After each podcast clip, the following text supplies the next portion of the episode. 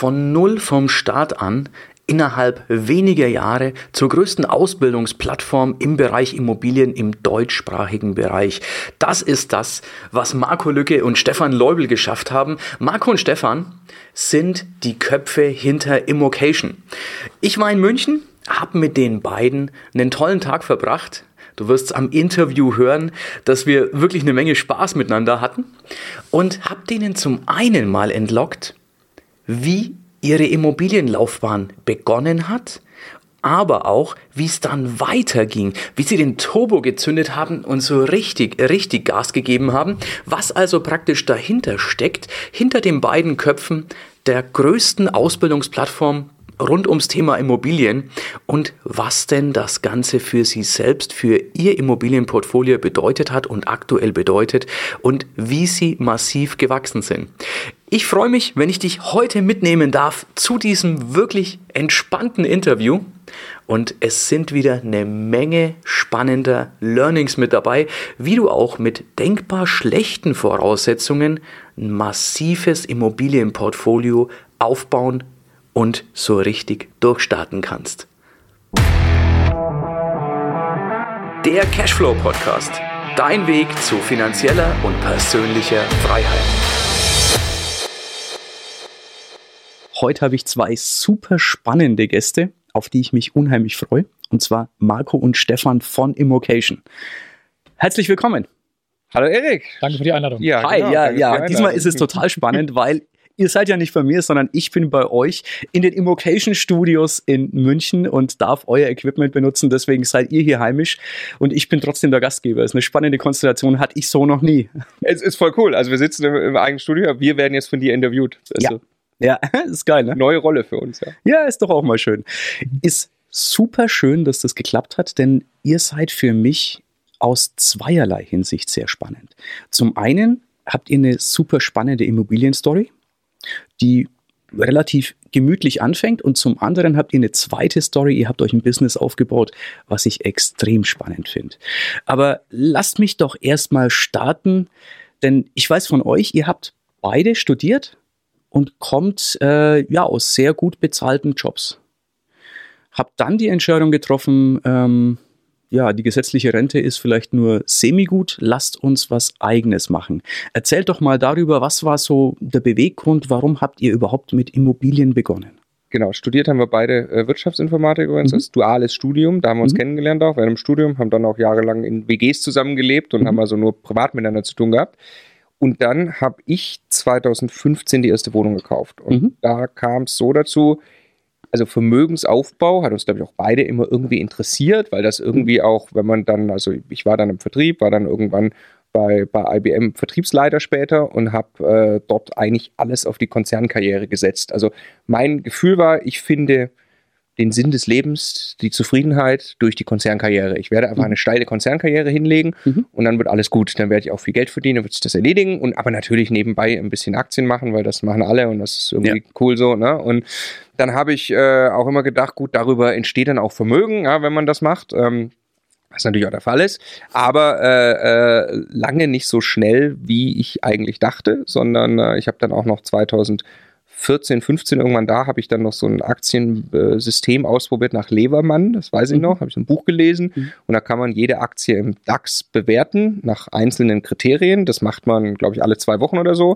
Kannst du eine Menge Arbeit mitmachen. Ne? Richtig, ich kann es alles fein säuberlich in der Excel abtragen. Es ist brutal viel Arbeit dann, mhm. ne? ähm, äh, alle DAX-Aktien zu bewerten und dann auch zu kaufen und verkaufen und so weiter. Am Ende habe ich ziemlich genau den DAX getroffen. Ne? Super. Also, genau. Hätte ich auch einfach einen ETF kaufen können, hätte ich gar keine ja. Arbeit gehabt, wäre das ja. gleiche passiert. Also das war einfach da, schon mal frustrierend. Und gleichzeitig war das im Job irgendwann mit dem, ich sag mal, höher kommen im Management. Ne? Ähm, irgendwann relativ früh sind wir, sind wir beide Manager geworden schon mhm. mit Verantwortung und dann äh, nochmal eins höher gekommen irgendwann. Und dann dachte ich, jetzt wird's jetzt wird's super gut, jetzt wird's auch kreativer vom Job und man mhm. hat mehr Verantwortung, man kann mehr gestalten und es ist aber wirklich das Gegenteil passiert. Also es okay. wurde einfach immer tougher. Ne? Also mhm. es ist halt einfach im, im, mittleren Management, im großen Konzern. Mhm. Ähm, äh, klar, du hast halt 60, 70, 80 Stunden Wochen, vor allem dann, wenn du eben die nächste Ebene immer erreichen willst und mhm. das, das vorhast. Ähm, und du entfernst dich in meinem Fall immer weiter vom Kunden. Du hast Kunden, siehst du zwar noch, aber mhm. äh, nur noch sehr wenig und du kümmerst dich eigentlich nicht mehr um das, was wirklich beim Kunden passiert. Und ja. das hat alles kein so, das war plötzlich eine Gemengelage da, wo ich gemerkt habe, nee, die, die Zufriedenheit im Leben wird nicht aus dieser Konzernkarriere kommen. Okay. Und dann gleichzeitig eben mit, okay, aber jetzt mit Aktien, ich sag mal 8% Rendite im Jahr ähm, im DAX im Durchschnitt, was ich dem jetzt irgendwie zutrauen würde, mhm. wenn ich das mache, ähm, dann ist jetzt auch nicht so, dass ich mit dem Geld, was ich nebenbei auf die Seite legen kann mit dem Job, ähm, dass ich in zehn Jahren sagen kann, jetzt äh, könnt, könnt ihr mich alle mal, jetzt, äh, jetzt äh, äh, muss ich nicht mehr, jetzt kann ich, wenn ja, ich will. Ja. Ähm, das wäre einfach auf dem Weg auch nicht möglich gewesen. so ne? Zumindest nicht, wenn du nicht sagst, ich bin Frugalist, ich lebe von, äh, von der Hand im Mund sozusagen. Ja, ja genau, genau. Und äh, äh, in dieser ganzen Gemengelage habe ich dann zufällig einen, einen Blogpost gelesen, kann man googeln, ähm, der Bodensee-Peter. Okay. Das ist ein, ich glaube auch Startup-Investor mittlerweile so ein bisschen, aber der hat äh, erzählt von einer Wohnung im Bereich 30.000 Euro hat er die gekauft irgendwie. Und wie die sich quasi von selbst abzahlt durch die Mieteinnahmen und äh, schockierend eigentlich für mich, ich habe zu dem Zeitpunkt erst den Hebeleffekt wirklich begriffen dann. ich habe diesen Blog, ich habe BWL studiert auch zur mhm. Hälfte, mhm. Wirtschaftsinformatik ist eigentlich na, 60 Prozent ja. BWL oder so. Mhm. Ähm, erklärt einem aber dort niemand, äh, wie genial es eigentlich ist, dass man eine Immobilie fremdfinanzieren kann. Ja. Und wenn man die solide kauft und da jetzt kein mhm. Mist baut irgendwie, ähm, dann steht da den Schulden auch ein Gegenwert gegenüber und dann mhm. kann man von diesem Hebeleffekt profitieren, was man bei Aktien nicht kann. Ja, ich kann also genau. nicht zur Bank gehen und mir Geld leihen für Aktien. Ähm, und so bin ich auf das Thema gekommen und habe dann ähm, ja, relativ schnell einfach online eine Wohnung gefunden bei Stuttgart. Mhm. Also äh, lebe in München, Stefan lebt auch in München. Mhm. Und äh, habe da relativ schnell zugeschlagen, 7000 Euro Eigenkapital. Das hatte ich zu dem Zeitpunkt. Ich hatte aber nicht so viel mehr Eigenkapital, mhm. ähm, weil das Gehalt, was schon nicht schlecht war zu dem Zeitpunkt, das Konzerngehalt, mhm. ähm, das habe ich wirklich auf den Kopf gehauen. Also ich habe katastrophal gelebt in meinen 20ern. Du hast gut gelebt. Ja, ich, ja, genau. ich wollte es gerade sagen. Dabei. Ja, ja, genau, genau. Also äh, wir haben auch zusammen gerne Geld ausgegeben mhm. in einem großen Maßstab und in, in, in Restaurants, ich weiß nicht, wo das überall draufgegangen ist, teure Urlaube und einfach, weil man hat das Gefühl gehabt, was kostet die Welt? Man verdient mhm. jung im Leben schon relativ viel Geld, also kann man es auch ausgeben. Ähm, ja, und dann hat beim Kauf der ersten Wohnung, äh, sagte dann die, die äh, Finanzierungsvermittlerin zu mir, sie haben echt gut verdient die letzten Jahre. Sie haben aber überhaupt kein Geld. Wo ist die Kohle? Ja. Okay. Und äh, das war äh, dann, also das hat so viele Gedanken in Gang gesetzt, diese, mhm. diese erste Wohnung, also 7000 Euro Eigenkapital, 58.000 Euro hat die Wohnung gekostet, weiß ich noch wie heute, 256 Euro Bankrate, mhm. musste ich bezahlen, die Mieteinnahmen waren 400 Euro. Und dann äh, klingt doch gut. Genau, das in Ludwigsburg bei Stuttgart, das ist ja. also wirklich ja. eine super Lage. Ähm, äh, das, das war dann einfach eine super Sache. Das mhm. hat großartig funktioniert. Ähm, die hat sich also nicht nur von selbst abbezahlt, da ist sogar ein bisschen was übrig geblieben. Mhm. Und ich konnte ja schon mal hochrechnen, also wenn ich das jetzt vielleicht noch ein, zwei, drei, vier Mal wiederhole mhm. und die sich alle von selbst abbezahlen, dann habe ich tatsächlich auch äh, auf jeden Fall im Alter kein Thema mehr ähm, sondern dann werde ich da genug Einkommen haben, von dem ich auch leben ja. kann. Ja? Leuchtet ein, weil 100 Euro drauflegen kann ich so und so oft, je nachdem, was ich verdiene, aber 200 Euro übrig haben jeden Monat, kann ich verflixt oft. Also das kann ich so oft ich möchte. Ne? Genau, also ein bisschen Eigenkapital muss man dann noch mhm. gucken. So. Ja. Genau. Aber das war der Punkt, hat gut funktioniert und dann habe ich zu Stefan eben äh, gesagt, äh, äh, mach das auch.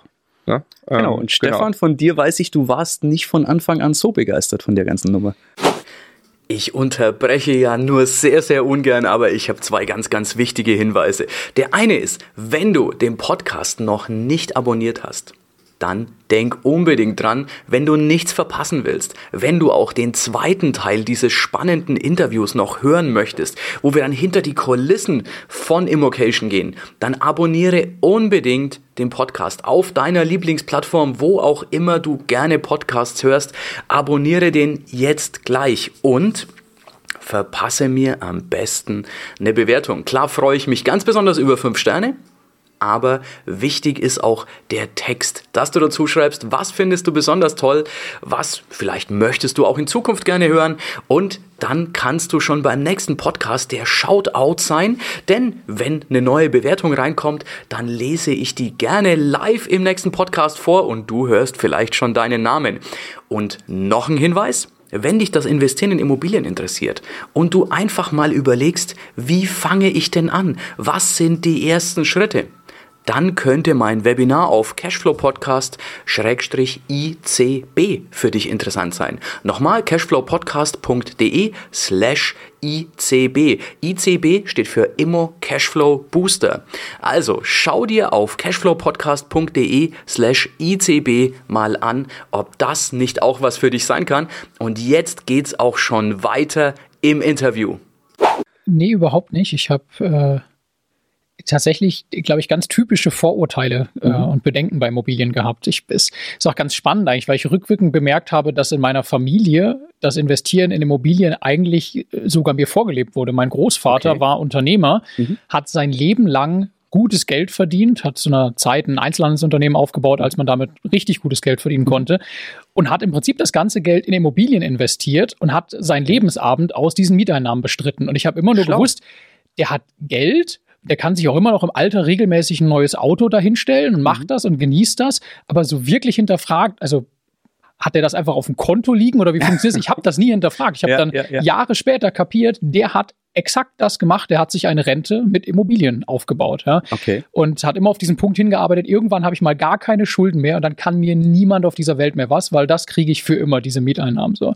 Und ich habe aber trotzdem diese Vorurteile gehabt, wie es gibt Mietnomaden und du mhm. hast dann immer nur Ärger und dann, jetzt komme ich auch aus einer kleineren Stadt, du musst dir dann Mühe geben, dass du dann den richtigen mhm. Mieter findest und dann habe ich auch Geschichten mitbekommen von meinen, von meinen Eltern, dass dann irgendwie eine Wohnung nicht, äh, nicht in einem richtigen Zustand hinterlassen wurde und also all solche Sachen mhm. und habe dann einmal mich rangewagt an das Thema Immobilien, da war mhm. ich auf so einer Vertriebsveranstaltung quasi für Vertriebsimmobilien, so Steuersparimmobilien. Oh, okay, okay und habe mir das angehört und das hörte sich auch alles ganz toll an. Es gab dann auch noch eine Mietausfallversicherung und was nicht alles so. Mhm. Es war halt quasi das rundum sorglos Paket mit wenig Rendite, mit steuerlichen Verlusten und darüber wurde dann quasi schön gerechnet, dass man dann aber unterm Strich, äh, indem man dann Verluste produziert, übers Finanzamt dann doch Geld verdient hat. Und, das, das, und ich habe das hin okay. und her gerechnet und kam irgendwie dabei raus, das macht doch alles keinen Sinn. Ja, ich habe genau. im Internet gelesen, wenn ich dann genau nach diesen Sachen suche, finde ich auch jede Menge Seiten, die mir erklären, was alles Mist ist bei Immobilien mhm. und es gibt mhm. tausend Arten, es falsch zu machen mit Immobilien. Und wenn man dann genug davon gelesen hat, fühlt man sich bekräftigt als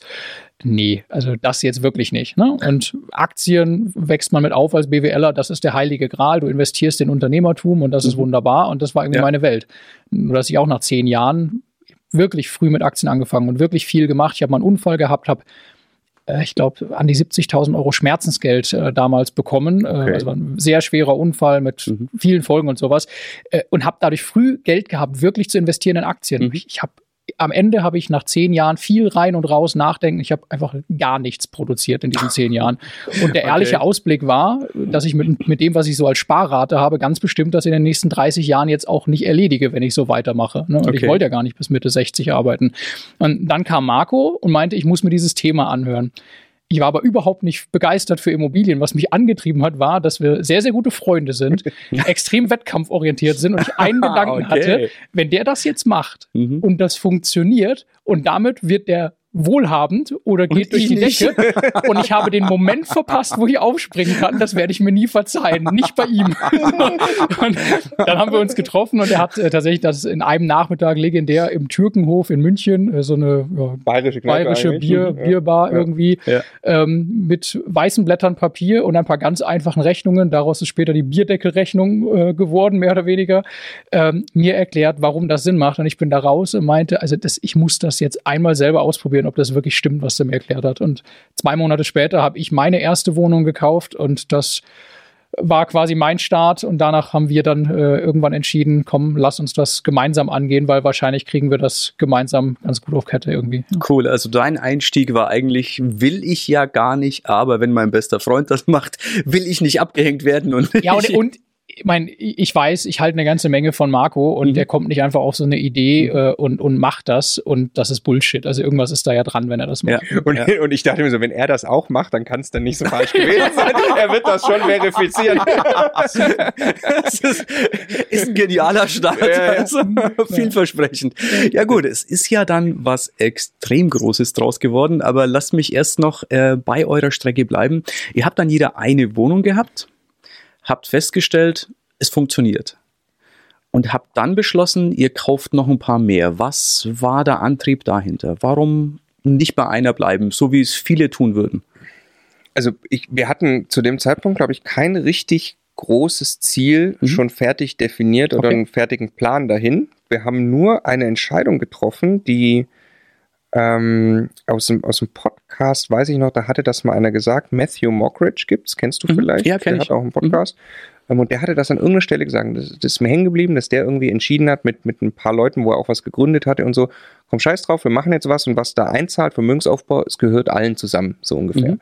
Und äh, die Idee fanden wir sehr charmant, weil mhm. wir äh, dachten, also mega geil, dass wir endlich zusammenarbeiten können. Wir hatten schon im Studium gedacht, da können wir vielleicht das mhm. ein oder andere mal gründen und wollten schon immer ein Unternehmen machen. Und mhm. ähm, dann war das Immobilienthema eigentlich perfekt. Wir gesagt haben, jetzt äh, komm, äh, wir werfen das wirklich zusammen und wir treffen jetzt eine Entscheidung. Wir bauen zusammen Vermögen. Und wir haben bis heute eine Holding, die uns beiden gehört, zusammen.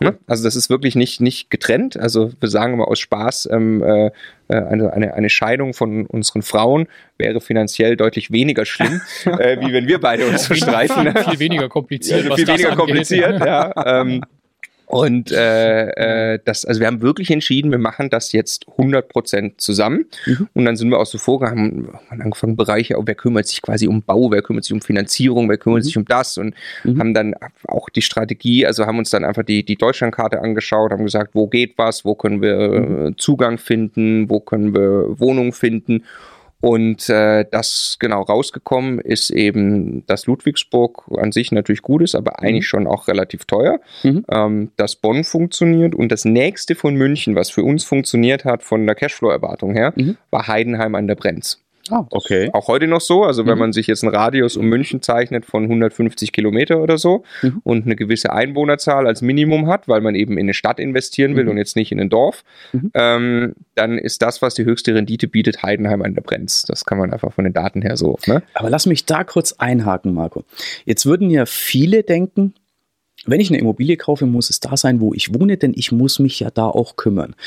Da hattet ihr offensichtlich auch schon da was anderes im Kopf, denn ihr habt ja durchaus auch einen Ticken weiter weggekauft. Also wenn ich jetzt Bonn höre, das ist ja jetzt so gar nicht um die Ecke. Ne? Also zu Bonn hatte tatsächlich ich einen Bezug, weil ich okay. zu der Zeit, äh, wie Marco auch, ja quasi Karriere im Konzern gemacht habe, mhm. habe eine Führungsposition da in Düsseldorf gehabt, hatte da einen Zweitwohnsitz und ich bin mhm. immer hin und her geflogen. Und ähm, aus Düsseldorf war halt Bonn super einfach mhm. erreichbar. Ich habe auch ein Auto quasi da oben gehabt und eins hier in München und konnte mich da oben ganz normal bewegen. Okay, ja. okay. Dadurch war Bonn für mich auf einmal erreichbar. Mhm. Aber wir haben dann natürlich da schon auch die Erfahrung gemacht. Also A, äh, wir, wir leben in München, Ludwigsburg ist nicht München, jetzt ist Bonn ja. auch nicht München und auch nicht Düsseldorf. Ja. Also das muss nicht der Wohnort sein. Und man merkt dann ja auch, ich muss da auch nicht jede Woche hin. Ich muss da auch überhaupt nicht jeden Monat hin, wenn das ja. einmal vermietet ist. Und ich kann äh, im Prinzip mir Strukturen schaffen und überlegen, wie wir das vor Ort dann hinbekommen, da vielleicht noch viel seltener zu sein. Also wir haben dann in Bonn irgendwann zum Beispiel uns einen Studenten gesucht übers schwarze Brett von mhm. der, von der Hochschule da, der für uns Besichtigungen durchgeführt hat und mhm. nach unserer Checkliste und mit Fotos und Videos ähm, dort die Sachen angeschaut hat. Ja. Schon cool. Und ähm, es ist ja auch nach dem Ausschlussprinzip, also wir wohnen in München, wir ziehen jetzt nicht aus München weg, um irgendwo zu investieren und ja. in München selber ähm, also du hast jetzt gezeigt, es geht auch in München. ja. es aber geht, wir, aber es ist spannend. wir München. selber waren damals äh, eben der Überzeugung, dass es äh, wahrscheinlich eine Nummer zu krass ist, es in München zu versuchen, äh, lohnenswerte Objekte zu finden, die sich selber abbezahlen, wo die Rendite reicht und haben dann ein bisschen aus der Not heraus auch einfach uns umgeschaut. Aber der, mhm. der Punkt ist, ja, das ist Arbeit und es, man muss sich dann irgendwann wirklich einschießen auf einen Standort, muss den wirklich kennenlernen. Mhm. Aber es ist auch kein Hexenwerk. Also ich meine, ich kann ja mich hinsetzen, kann da zwei Stunden hinfahren, ein paar Besichtigungen machen und zurückfahren. Mhm. Klar muss ich das mit Zeit versorgen, aber wenn ich die dann einmal habe, die Immobilie, mhm. wir müssen quasi nie an diese Standorte. Ja, ja. Das Erst recht nicht, wenn man Eigentumswohnungen in funktionierenden, vielleicht sogar größeren äh, WEGs, also Eigentümergemeinschaften kauft. Da kümmert sich ja ein ganzer Apparat um so gut wie alles. Genau, das ist das, worauf ich auch raus wollte, Stefan. Ähm, heißt, wenn der Wasserhahn im Bonn tropft, steigst du nicht in den Flieger und drehst den ab. Nee, das kriege ich nicht mal mehr mit, wenn der Wasserhahn im ne? Bonn tropft in der Regel. Ja. Genau, Weil also sowas äh, kann man durchaus auf die Entfernung regeln. Ja. Also ein bisschen, bisschen zu, bisschen zu renovieren und sanieren. Wir haben Ja. in Bonn eine Wohnung aus München heraus ähm, komplett saniert. Das war quasi eine Messi-Wohnung, wenn man so möchte. Oder nicht Messi, aber komplett runtergewirtschaftet. Und äh, wir haben einmal mit dem Handwerker quasi die Begehung am Anfang gemacht ne? und einmal eine Abnahme und der Rest war Ich habe quasi. die erste Begehung, du hast die Abnahme gemacht. der Rest war per Zwischendrin WhatsApp. WhatsApp-Bilder, ja. Ja, ja. Aber ich möchte es trotzdem relativieren. Also das Okay. ist, äh, also es ist schon ein Vorteil, vor Ort zu sein. Ja, natürlich. Es ist ein absoluter Vorteil, gerade in der Akquise, in der anfänglichen Entwicklung Mhm. der Immobilie, gerade wenn es eben mehr als eine Eigentumswohnung, dann ein Haus oder sowieso. Ne? Mhm. Ähm, das ist schon ein echter Vorteil, vor Ort zu sein. Mhm. Aber man muss es nicht und man kriegt es auch anders hin. Und es ist immer eine Frage, was man, was man gerade machen will und wie komplex das Immobilienprojekt ist, was man sich aussucht. Genau. Und- Oh ja, und man kann ja, also äh, wenn ich nicht vor Ort bin, vielleicht habe ich aus dem Studium gute Freunde, die in der Stadt sind, Mhm. oder ich habe da Familie oder also es muss ja nicht unbedingt ich als Person immer sein. Ja. Oder jetzt mit, mit, ich meine, jetzt haben wir eine große Community und, Mhm. und äh, es gibt online genug Communities. Man kann sich da einfach durchfragen. Es gibt genug Leute, die auch einfach für, für, für, für einen Stundenlohn, Student oder Ja. so, nebenbei das macht, noch ein bisschen was lernen kann. Ja, Ähm, ja, genau. So wie wir es eben auch organisiert hatten. Äh, das kann man sich schon aufbauen. Ja. Cool. Cool, das war mir eben wichtig, das für die Leute klarzustellen, die jetzt sagen, zum Beispiel, ich lebe in München, hier kann man ja nichts Rentables kaufen, geht, aber ist schwieriger. Äh, oder ich lebe in einem 300-Seelendorf, äh, da geht auch kaum was mit Vermietung. Man kann auch auf die Entfernung sowas steuern. Ja gut, jetzt haben wir bei euch, jeder hat eine Wohnung. Stefan hat praktisch gleich gezogen. Dann habt ihr aber beschlossen, ihr holt euch noch ein paar mehr und habt gemeinsam noch insgesamt sechs Wohnungen gekauft? Nee, nee, noch vier dazu. Noch vier also dazu. so, dass wir zusammen dann sechs hatten. Also wir Okay. zählen die auch gar nicht einzeln, die ersten Mhm. zwei, sondern die äh, behandeln wir auch zusammen komplett Mhm. mit allem. Aber äh, genau, das macht meine, das führt dazu, dass ich in der Steuererklärung in meiner Mhm. Immer noch eine Anlage V habe mit dieser einen Wohnung, Vermietung Ähm, und Verpachtung. genau. was mich ärgert, weil der Mhm. Stefan macht ja bei uns das ganze Thema Steuern. Ah, und, okay. äh, da, aber die muss ich quasi noch selbst machen. ähm, nein, aber Hätte auch gerne so einen Stefan, der sich um die Steuern ja, ja, kümmert. ja, vor allem, es ist ja seine Leidenschaft. Also, Ja, das- ist das Ja, also jetzt die ja Anlage nicht die Anlage V, nicht Ja. unbedingt, aber. Oh, das Thema. Nee, genau, wir haben vier gekauft, äh, wir zwei in Bonn, zwei in Heidenheim, zwei in Ludwigsburg. Äh, ist dann insgesamt sind die sechs und das war dann der Punkt, wo wir dann eben auch für uns hochgerechnet haben, die zahlen sich jetzt von selbst ab. Mhm. und wir wissen, fast auch ohne staatliche Rente, wir werden nicht in Altersarmut irgendwie, sondern das ist auf jeden Fall im Alter da, ein signifikantes Vermögen, davon gehen wir aus, weil Mhm. die einfach sich abzahlen und wahrscheinlich auch im Wert irgendwie steigen, aber vor allem eben dann auch ein Cashflow, der rauskommt, weil wenn die Bankrate mal wegfällt in, sagen wir mal, 30 Jahren, Mhm. ähm, dann habe ich ja eben nur noch von der Miete 25 Prozent, die weggehen, Mhm. ungefähr, ne, für, für, Mhm. für Kosten wie Rücklagen und Hausverwaltung und so. Und ähm, der Rest ist dann wirklich mein Cashflow. Cool. Also bis dahin war der Plan, äh, ihr wollt die Altersvorsorgegeschichte lösen. Wenn Also, ich euch wir, naja, verstehe. wir haben, wir haben mal angefangen und geschaut, was passiert, was wir auch nebenbei vom Job so machen Mhm. können. Und wir haben dann schon, also das war, mittlerweile kennen wir viel krassere Geschichten. Wir haben Mhm. dann innerhalb eben von ja, anderthalb, zwei Jahren ungefähr diese sechs Wohnungen gekauft, Mhm. neben halt sehr, sehr zeitintensiven Ja. Jobs. Ne? Ja. Ähm, und damit waren wir sehr happy zu dem Zeitpunkt, haben dann mehr so, so festgestellt, ach cool, jetzt haben wir die Altersvorsorge gelöst, das ist Mhm. ja toll. Und äh, ich kann es dann nicht lassen, ganz vielen Leuten davon zu erzählen und zu sagen, es ist voll cool, das Thema, und ich Ja. rede immer gerne über das, wo ich mich mit beschäftige. Mhm. Ähm, genau, und das äh, hat dann Stück für Stück dazu geführt, dass das äh, ein bisschen in eine andere Richtung ging noch. Das ist eine Geschichte, die ich super gerne separat noch erzählen möchte. Äh, dafür würde ich mir aber gerne unser nächstes Interview vorbehalten, weil dann ist ja aus diesen sechs Wohnungen ist ja was Gigantisches geworden. Da würde ich jetzt den Zuschauern, Zuhörern einfach mal schon ein bisschen so teasern, dass wir da was super Spannendes machen. Würde aber jetzt gerne ein paar Monate überspringen. Ihr wart nämlich durch gewisse Gegebenheiten nicht mehr finanzierbar. Das heißt, ihr wurdet ausgebremst, konntet eine Weile nicht mehr finanzieren, nichts mehr nachkaufen. Mhm. Das Problem habt ihr mehr als gut gelöst. Das ist aber was, wie gesagt, fürs nächste Interview, weil das, das ist so spannend, das hat eine eigene Interviewfolge verdient. Ähm, dann habt ihr irgendwann aber so massiv Gas gegeben, dass es für jeden normalen Investor kaum mehr vernünftig vorstellbar ist. Deswegen möchte ich das zumindest insofern, bevor wir damit loslegen, in Relation setzen. Äh, ihr habt eine Immobilienweiterbildungsplattform gegründet, habt unheimlich, ähm, ja, unheimlich viele Kontakte und könnt auf ein Netzwerk zugreifen, das andere so in der Form in Deutschland nicht haben, würde ich jetzt einfach mal sagen. Also nicht nur ähnlich nicht haben, sondern einfach, ja, was für andere nicht greifbar ist.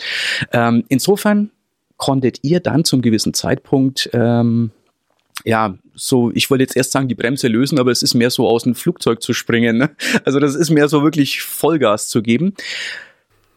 Das war's für heute und für diese Episode. Wenn du jetzt natürlich erfahren möchtest, was die beiden genau getan haben, um ihre Rakete so richtig starten zu lassen, dass es so richtig massiv abgeht, dann freu dich auf den zweiten Teil des Interviews der wird schon übermorgen erscheinen. Und wenn du auch sicher gehen willst, dass du nichts verpasst, abonniere auf alle Fälle den Kanal und wir hören uns im zweiten Teil wieder, wo es dann so richtig, richtig spannend wird, wo es richtig massiv abgeht, wo die beiden dann sozusagen Flugzeugbenzin verwenden, um massiv Gas zu geben.